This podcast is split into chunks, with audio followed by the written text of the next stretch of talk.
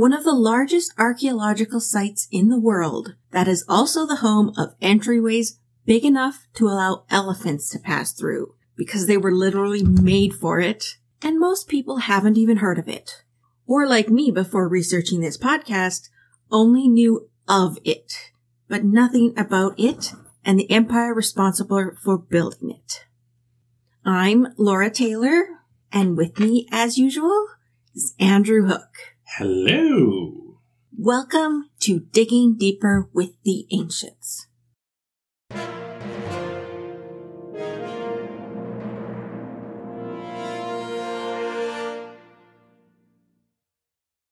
Now, off to Asia for this episode we go after our world wonders, Yeah. which only occurred around. we won't get into that.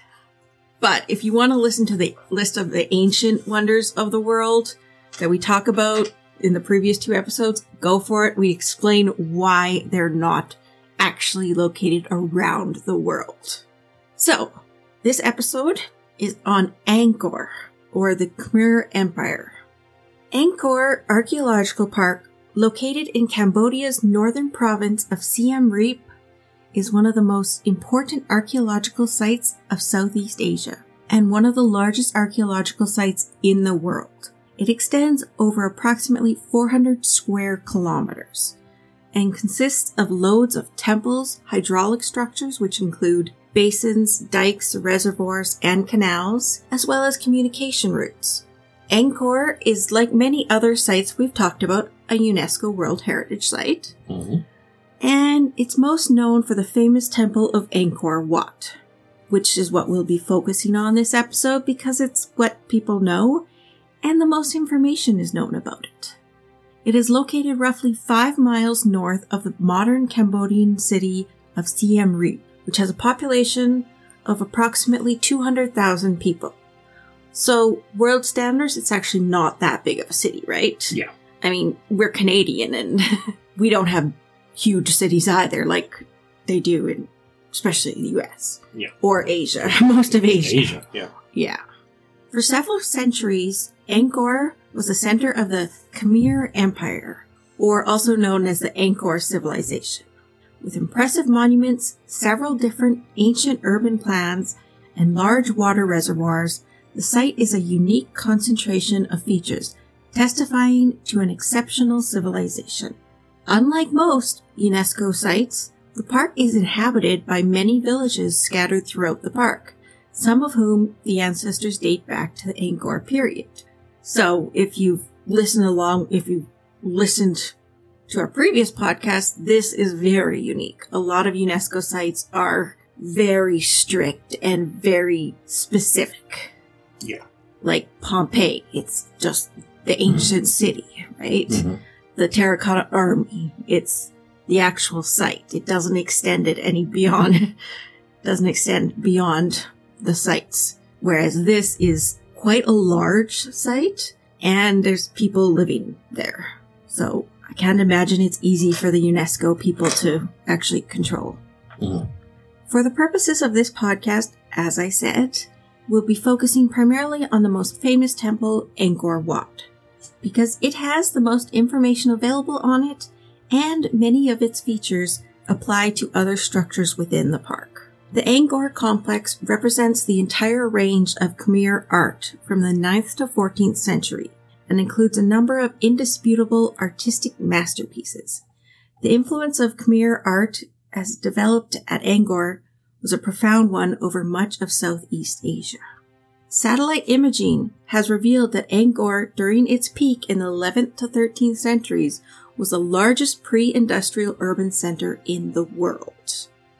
Now, you'll notice that this center is roughly a thousand years old, so it's definitely not, it's one, definitely one of our newer topics we'll cover on this podcast, but it is a huge ancient empire with an ancient temple. The Khmer Empire ruled from 800 to 1300 AD. At its height in 1200 AD, it encompassed much of Southeast Asia, including the areas we now know as Cambodia, Thailand, Laos, and northern Vietnam. To put this into perspective, at this time, Europe was in the Dark Ages, while the city of Angkor itself was thriving with a possible population of 1 million. By comparison, Paris, the largest city in Europe at the time, had maybe 30,000 people. Wow. Yeah, so it was impressive. And especially it had a million back then, whereas now it has 200,000 in this close city.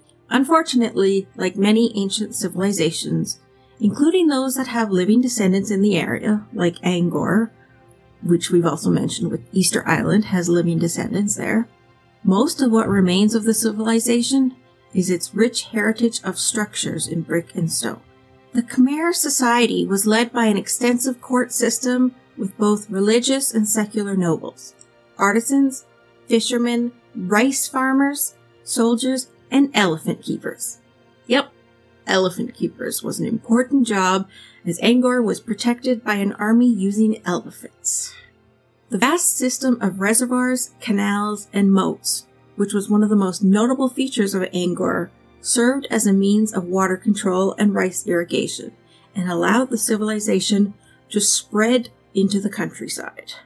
The rulers utilized the vast resources of labor and wealth at their disposal to carry out a series of prodigious construction projects designed to glorify themselves, their gods, and their capital city. Does this sound like another civilization we just covered? Yeah. Very much like the Egyptians, huh? Mm-hmm. The elites, although we didn't cover the Egy- Egyptians in full, No. just the Giza complex. The elites collected and redistributed taxes and temple inscriptions attested to a detailed barter system. So their temples included descriptions of their tax system. Interesting. a wide range of commodities were traded between Khmer cities and China, including rare woods, elephant tusks, spices, wax, gold, silver, and silk. So a lot of very pricey things, at least for us nowadays, it would be Mhm. very pricey. The Khmer documented their religious and political tenets in Sanskrit, inscribed on tablets and on temple walls throughout the empire. Bas reliefs, which is, if you're not familiar with, it's a form of sculpture that's on the wall. Um, bas reliefs describe great military expeditions using elephants, horses, chariots, and war canoes. Although there doesn't seem to have been a standing army. They had all those elephant keepers to. Maybe they were big into circus. I don't think so. Oh. So Angkor Wat. Angkor Wat occupies a rectangular area of about 208 hectares or 500 acres. It's defined by a large wall. The first evidence of the site is a 200 meter wide moat with a perimeter of 5.5 kilometers. That's That, that's that's a good size. yeah. It comprises more than a thousand buildings and is one of the great cultural wonders of the world. Angkor Wat is the world's largest religious structure, covering some 400 acres and marks the high point of Khmer architecture. Height of Angkor Wat from the ground to the top of the central tower is greater than it might appear. It's 213 meters or approximately 700 feet tall. It was built by Emperor Suryavarman II, sorry about the pronunciation, who ruled the region from 1113 to 1150 AD. The purpose of Angkor Wat was a state temple and political center, or a lot of people believe it was a funerary complex, like many of the other subjects we've covered. Yeah. Like the pyramids, like the tomb of the first emperor The- of China, The mausoleum of Halicarnassus, yes. um, and his remains were supposed to be deposited at the site somehow after he died so that he would basically become A god. a god. Yeah. As you do. Although we have no idea if this was ever actually done Hmm. because they didn't mummify their dead. So, no idea. I even tried to look about, look it up. I have no idea if they've ever found a body there or human remains of any kind. So, Well, it, it has been quite a turbulent area. That's history, exactly so- it. It is limited. It, it has also limited a lot of archaeology in the area. It's archeo- archaeology has had to stop for decades at a time because War. Yeah, exactly. So, the exact date of construction is unknown, but it's believed to be during the height of this emperor's reign. So, around 1125 AD, something like that. It was originally built as a Hindu temple. Each temple and the city as a whole are planned miniature replicas of the universe in stone and represent an earthly model of the cosmic world, as imported from traditional Indian Hindu mythology. The central tower rises from the center of the monument, symbolizing the mythical mountain Meru, situated at the center of the universe. Its five towers correspond to the peaks of Meru. The outer wall corresponds to the mountains at the edge of the world, and the surrounding moat, the oceans beyond. So, so it sounds like they were flat earthers. A lot of mythology is. Yeah. The plan of Angkor Wat is difficult to grasp when walking through the monument because of the vastness. Its complexity and beauty both attract and distract one's attention. From a distance, Angkor Wat appears to be a colossal mass of stone on one level with a long causeway leading to the center, but close up, it is a series of elevated towers, covered galleries, chambers, porches, and courtyards on different levels linked by stairways. I was actually reading a description where someone describes how you should visit Angkor, and it's very complicated. like it sounds like almost a maze. Is there any involvement of riding an elephant? No. Damn it. Not actually visiting Angkor, Oh, but I'm sure you can in Cambodia. yeah. I've done it in Moose But yeah, it sounds like basically a maze trying to go through it. Mhm. But an impressive maze. All of Angkor Wat is covered in intricate inscriptions and carvings, or bas relief, that tell stories of how the people lived from everyday life and celebrations the king held at the complex to military expeditions. Even the pillars, arches, and windowsills are designed to turn your head. In the 1920s, a visiting dignitary said, One cannot feel that only a few hours ago it was palpitating with life. The torches were burning about the altars, companies of priests were in the galleries chanting rituals, dancing girls were flitting up and down the steps. In the 17th century, a Cambodian poet wrote of the Asparsas, which are sculptures of a type of female spirit of the clouds and waters. These sculptures were likely only seen by the king and high priests. The poet said, These millions of gracious figures filling you with such emotion that the eye is never wearied, the soul is renewed, and the heart sated. They were never carved by the hands of men. They were created by the gods, living, lovely, breathing women. So, yes, that's a poet speaking, but it kind of shows how impressive the sculptures were. Right. Or at least I hope it reveals how impressive the sculptures were. Having not seen them myself, it's really hard. After the Cham people of modern day Vietnam sacked Angkor in 1177, King Jayavarman VII, who reigned from 1181 to 1220 AD, decided that the Hindu gods had failed him. When he built a new capital near nearby, which is Angkor Thom, which is also part of the Angkor site as a whole, but not Angkor Wat, he de- he dedicated it to Buddhism. So Okay. he decided the Hindu gods had failed him, so he was You- Changing went religions. Buddhist. he went Buddhist. Yes. Because he like, like uh, larger bald men. says And, the and, and who doesn't? says the larger bald man. So thereafter, Angkor Wat became a Buddhist shrine, and many of its carvings and statues of Hindu deities were replaced by Buddhist art. So we have we don't have much evidence of what was what the Hindu stuff looked like, Mhm. but because it was replaced very early on. In the early 15th century, Angkor was abandoned, but a group of Buddhist monks maintained Angkor Wat, which remained an important pilgrimage site and continued to attract European visitors. Angkor Wat's massive temples and other stone structures were overtaken by vegetation and were unknown to the Western world until 1863, when a French explorer discovered them and wrote about Angkor Wat. Doesn't say how he discovered them. So, I'm sorry, it wasn't a farmer digging a well. so he noted that the area was inhabited by poor farmers who told them they did not know who had built it, but thought perhaps the gods had left it behind. He described Angkor Wat as grander than anything left to us by Greece or Rome. It's impressive. Yeah, yeah, it's, it's a claim. Yes, exactly. You gotta also remember that this is also something new to them. Mm.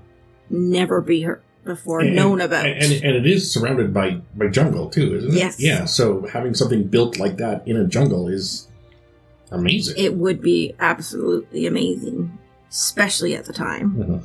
But you'll also notice with this, the poor farmers, the people of the area didn't know the history of it. Mhm. So it kind of brings into perspective how the culture Kind of died. Yeah. as they do. Yeah. The distinctive towers became a symbol of Cambodian pride, and their image has adorned the national flag since. Since 1863. So, how do we know so much about it if the people of the area didn't even? Archaeology. You're good. Course, you like- also you also like I've been listening. you also know me too. so, even though its royal and priestly classes were highly literate, they used palm leaves as paper, which disintegrated over time. Yeah. The relief carvings found on the temples provide some details, as do accounts from Chinese travelers who came through the area. No written records from the Khmer have survived other than the stone inscriptions. And knowledge of the historical Khmer civilizations is derived primarily from archaeological excavation, reconstruction, and investigation. Stone inscriptions, the most important of which are actually the foundations of the temple, which report on the political and religious deeds of the king. I thought that was kind of interesting. That's the foundations that. Of course, maybe that's where they thought the less interesting stuff should go. The mm. fact that they wrote it on the temples at all is, I think, is interesting. It's the only way we know anything about it. Otherwise, they'd be on palm leaves and they'd be gone.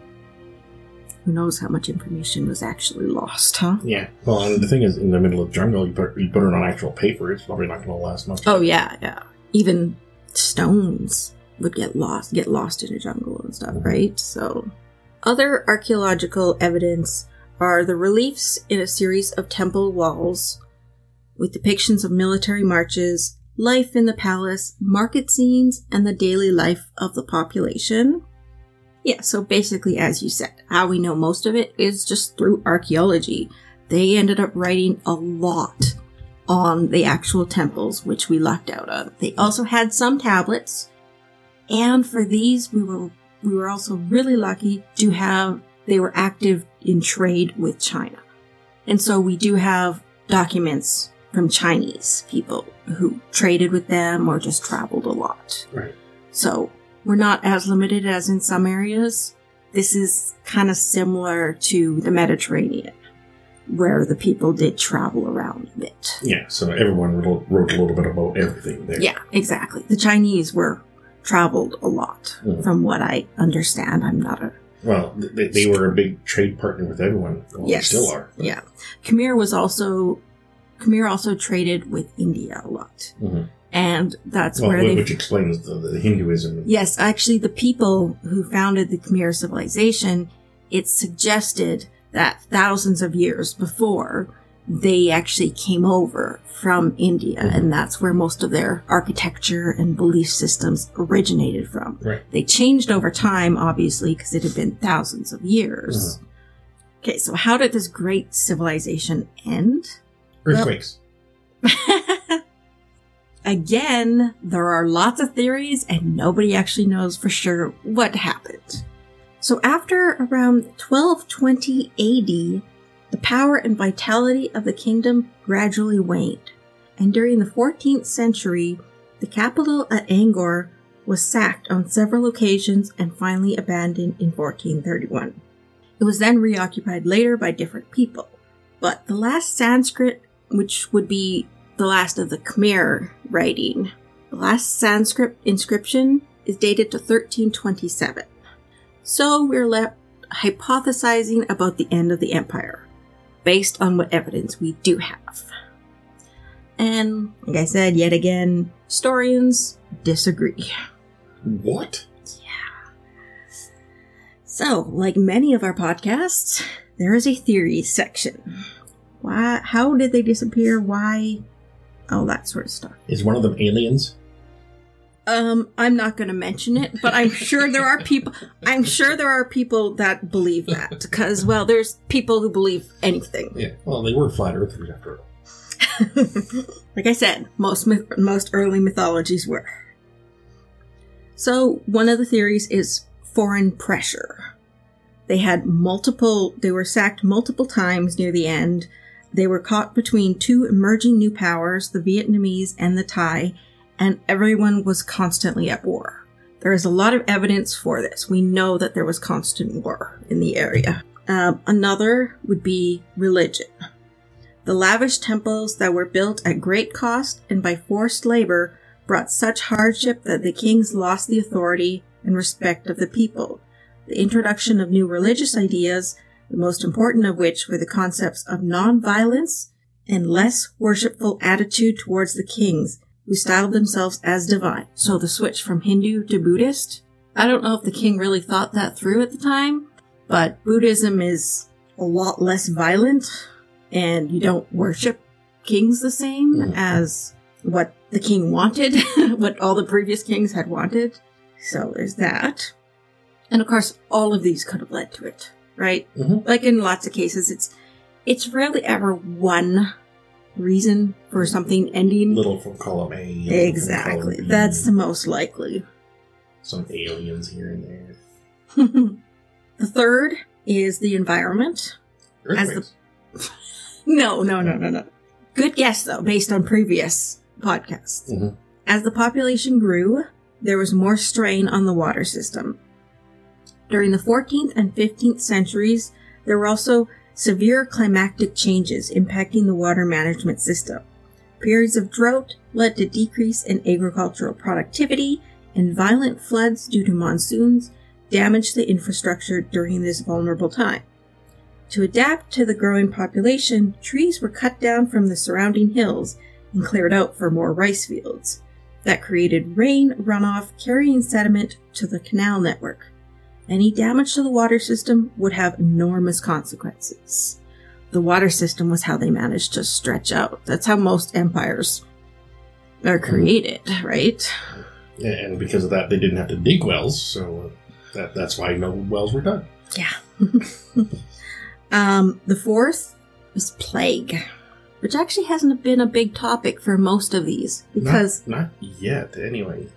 Well, it's also because lack of information though Yeah. of the sites, right? And it's hard to tell. If you find a body, it's well, yeah, it's it's either natural causes or violent causes. yeah, and this, but I mean, since we do have some information from the Chinese who are it, passing through the area occasionally and stuff like that. So the plague theory suggests a severe epidemic outbreak. That's hits a little too close to home right Mhm. now, since we are in the middle of a pandemic. Okay, anyways. Okay, wait. Hopefully, at the end of a pandemic. Okay, sorry, yes. It's now 2022 and restrictions are being lifted. So, let's see. Anyways, the plague theory suggests a severe epidemic outbreak might have hit the heavily populated Angkor and contributed to the fall of the empire. As the plague first appeared in China around 1330 and reached Europe around 1345, most seaports along the line of travel from China to Europe felt the impact of the disease, which might have had a severe impact on life throughout Southeast Asia. Possible diseases include the bubonic plague, smallpox, and malaria. So, unlike a lot of the places that we've covered that disappeared, these we have evidence from those around them. We have a time frame. We know other places were hit heavily by Mhm. epidemics.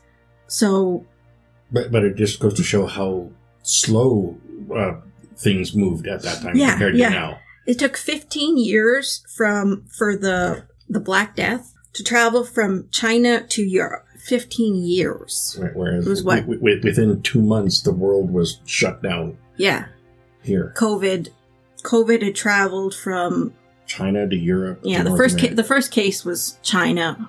and, and, and- then, and then it hit Italy. And then It was full blown worldwide pandemic within a couple months. Yeah. Airplanes. Yeah. Well, and this would have spread much faster than earlier times because this was spread by ships, trade, Mhm. right? And that's, but that's also why the Khmer were likely heavily affected because they were a trading partner with the Chinese. The fifth theory I'm going to cover is internal power struggles and civil war. So basically, there was incessant internal power struggles among Khmer princes. Many aspects contributed to the decline of the Khmer Empire, as I've stated, but the relationship between the rulers and their elites was always unstable. Among the 27 Angkorian rulers, 11 lacked a legitimate claim to power. So 11 of 27. That is a lot. And civil wars were frequent. The Khmer Empire focused more on the domestic economy and did not take advantage of the international maritime network. And throughout the empire's history, Khmer's court was repeatedly concerned with putting down rebellions initiated by ambitious nobles trying to achieve independence or fighting conspiracies against the king. They did not have uh So a, a claim by blood. yeah. The Khmer Empire didn't pick its rulers based on like their claim by blood. It wasn't it wasn't, wasn't- an wasn't heir system. family. It wasn't family. And so a lot of the nobility were constantly fighting because they wanted to achieve So so a lot of Game of Thrones type stuff. Yes, exactly. There you go. That's a good reference. During the more than four centuries between the demise of the ancient city and the beginning of the modern period, interest in Angkor was largely focused on Angkor Wat, which, having been taken over and kept largely intact by Buddhist monks, became one of the most important pilgrimage sites in Southeast Asia. In the first half of the 20th century, a group of French archaeologists initiated a comprehensive program of research, which yielded much of the knowledge now possessed about the history of the city and the Khmer Empire in general. Archaeologists also carried through an arduous and painstaking program of reconstruction through which the ancient complex of temples, reservoirs, and canals were partially restored. So, similar to a lot of other ancient sites, I mean, this one was taken over by the jungle. There was constant wars. It was, other than Angkor Wat, there was a lot of destruction, and archaeologists have been putting it back together ever since, basically. Recently, advanced radar remote sensing applications have been used to map the city and its environs. The project identified that the city of Angkor was surrounded by a vast agricultural complex of lands, local villages, farms, temples, and ponds, all connected by a web of earthen walled canals that were part of a vast water control system. At least 74 of the newly identified structures are possible temples. The results of the survey suggest that the city of Angkor, including the temples, agricultural fields, residences, and so on, cover an area of nearly 3,000 square kilometers. That's huge. Yes, over the length of its occupation, making Angkor the largest low density pre industrial city on Earth.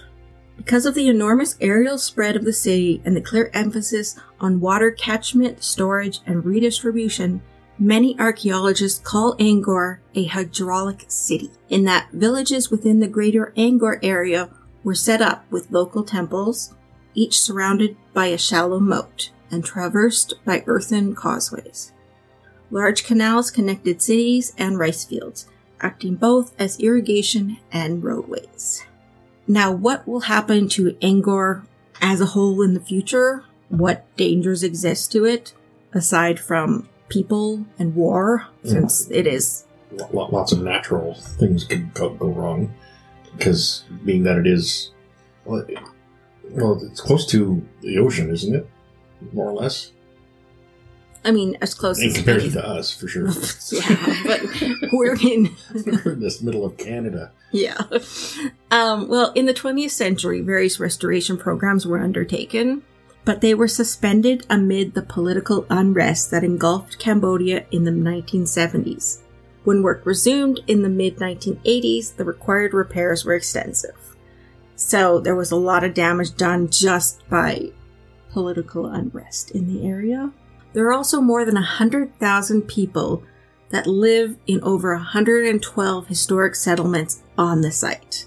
And they are constantly trying to expand their living areas, which is obviously a problem for the historical Yeah, aspect of the site. That, I mean, that would that would make uh, the heritage people kind of going. "Well, Oh yeah. How do you deal with that? I, I I do not envy the UNESCO people in this, especially in this case. Then there's external aspects like like its nearness to the town of Siem Reap and tourism in general. Mhm. Doesn't sound like there's a lot of there's necessarily a lot of environmental problems, you know, like predicted problems in the area. Mhm. But this sounds like people are the main problem. Whether it's people living there or people outside of there. Big surprise, people are the problem. and for my Simpsons reference, in the 18th episode of season 20, which originally aired in April 2009, Uter's parents help him build a model of the temple of Angkor Wat for a contest. However, because his parents helped him, he didn't win. That's that's the German exchange student. Yes, right? Yeah. yes. But there's a direct reference to Angkor Wat, Yes. which is impressive nowadays, considering I have difficulty finding references in a lot of cases. The upcoming ones are not looking good. And that's pretty much all I have. I have a refer- I have another reference that's a pop culture reference that I'm kind of digging into Andrew's area, but I can include Well, that. let, let, let, let's Let- hear you want to hear it? Okay. In Civilization games, specifically, I found Civilization 6, you can play as the Khmer people. Hmm. Yeah. Um, they're led by Jayavarman 7, which was the one who changed religions on them. I thought that was pretty cool. Yes, it is. All right. Now, for my uh, references, uh, we start with movies and TV, as I do. The most common one that I think everyone's going to recognize right off the top of the right off the top of the bat is Lara Croft, Tomb Raider from 2001, because she's in Angkor Wat. Oh, is she? Yeah, I didn't. yeah. Here's one that I found surprising: Apocalypse Now from 1979. They film in a, a temple in Angkor. It's not Angkor Wat, Okay. but but it is a temple in Angkor. Yeah. There's a movie called In the Mood for Love in 2000, Transformers: Dark of the Moon in 2011, Lord Jim in 1965, Revolt of the Zombies from 1936, Mistress of the World in 1960, a movie called Angkor in 1935, Asian Treasure in 2020, Lovesick in 2005. This one I found, this next one interesting. Aladdin 3477 3. It, it, it's coming out in 2027. it's in pre production right now. But Aladdin 3477 3477. 3. So it's the third one. I'm guessing it's not a Disney movie, though. Probably not, no. Butterfly Man in 2002. Twilight, not that one. No, no. uh, this one's from 1969. oh, okay. So it doesn't star the new Batman? Uh, no, no. Uh, there's, as far as I know, no sparkling vampires. TV. There's a there was a TV show called Angkor, and it had three episodes that actually took place at Angkor Wat, and that was in 2020. Uh, the Amazing Race in 2008. There's an episode that was in Angkor Wat. Do it like a madman. In 2009, a TV show called Kill Armin, or Arman, Kamboza. K A M B O D Z H A. And and tons tons of documentaries, as of course there is. Yeah. In Doctor Who, there's a, a comic with the fourth Doctor called The Sword of Kali. Uh, that place takes place in, in Angkor Wat, and that was the only Doctor Who reference that I could find. Huh. Star Trek, Deep Space Nine, Family Business, Season 3, Episode 23, it's not actually said in the show, but in the show notes, the Ferengi Tower of Commerce is described to look like a, a high tech Angkor Wat. Cool. And yes, we are big Star Trek and Doctor Who fans, so we try to find references for every episode to that. Well, yeah, Because they have a lot of historical references, though, too. And especially, especially Doctor Who, being Yes. that he's a time traveler. Star Trek does, too. Yes. They do very well. In Marvel, Angkor Wat is mentioned in Marvel Atlas Volume 11. No, sorry, Marvel Atlas Volume 2. Cambodia is used as a backdrop in 36 appearances, mostly X Men, Captain America, the Thunderbolts, and Deadpool. All, all have been to Cambodia. Uh, probably uh, Deadpool was there as a merc before he Yeah, became Deadpool. And in Marvel, also has a villain named Angor, who fought against Wonder Man. Huh. Yeah. A very minor Yeah. villain, but uh, yeah. In DC, Angkor Wat has appeared in five issues, and Scooby Doo issue number 85, What a Scare, is in Angkor Wat. In uh, games, Sid Meier's Civilization 5, Oh, five. Angkor Wat is also in there. So I'm not going to mention 6 because you've already mentioned it. Tomb Raider, The Last Revelation from 1999 for the PS1. Tekken in 1994 for the PS1. Illusion of Gaia, 1993 for the SNES. Pang, 1989, PC, PS1, Super Nintendo. Eternal Darkness in 2002 for the N64. And Tetris Plus in 1996 for the Game Boy uh, and the PS1. And uh, that's about all I can find. I, I didn't really look too much for music because I wouldn't know where to actually start with that. Yeah. I can understand. Um, but yeah, so so there's quite a bit of, of references for that as well. Yeah, So- I mean, it is a big.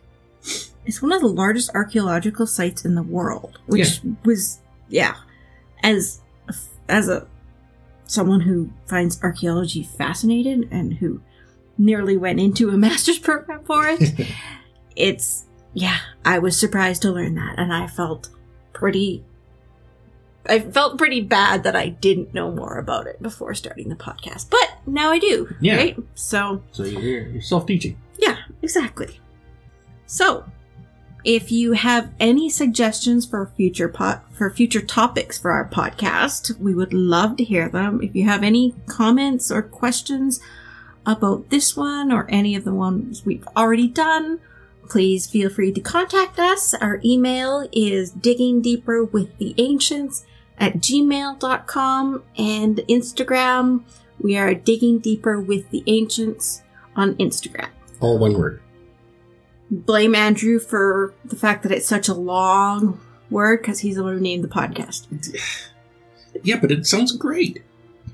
And one thing I want to add, um, I'm gonna I'm gonna kind of date this podcast. It is right now uh, March the uh, sixth today, and last week uh, Russia decided to invade the Ukraine, and we have a listener who's very regular who listens from Kiev, and I noticed just earlier this week they downloaded the last episode, and uh, I want to wish everyone in Ukraine uh, the best of luck, and uh, we're thinking about you. So take care and uh, be safe. Yes, Canada is sending our best thoughts and wishes to you. All right. Anyway, thanks for listening. Uh, like, share, subscribe, and uh, we'll talk to you next time.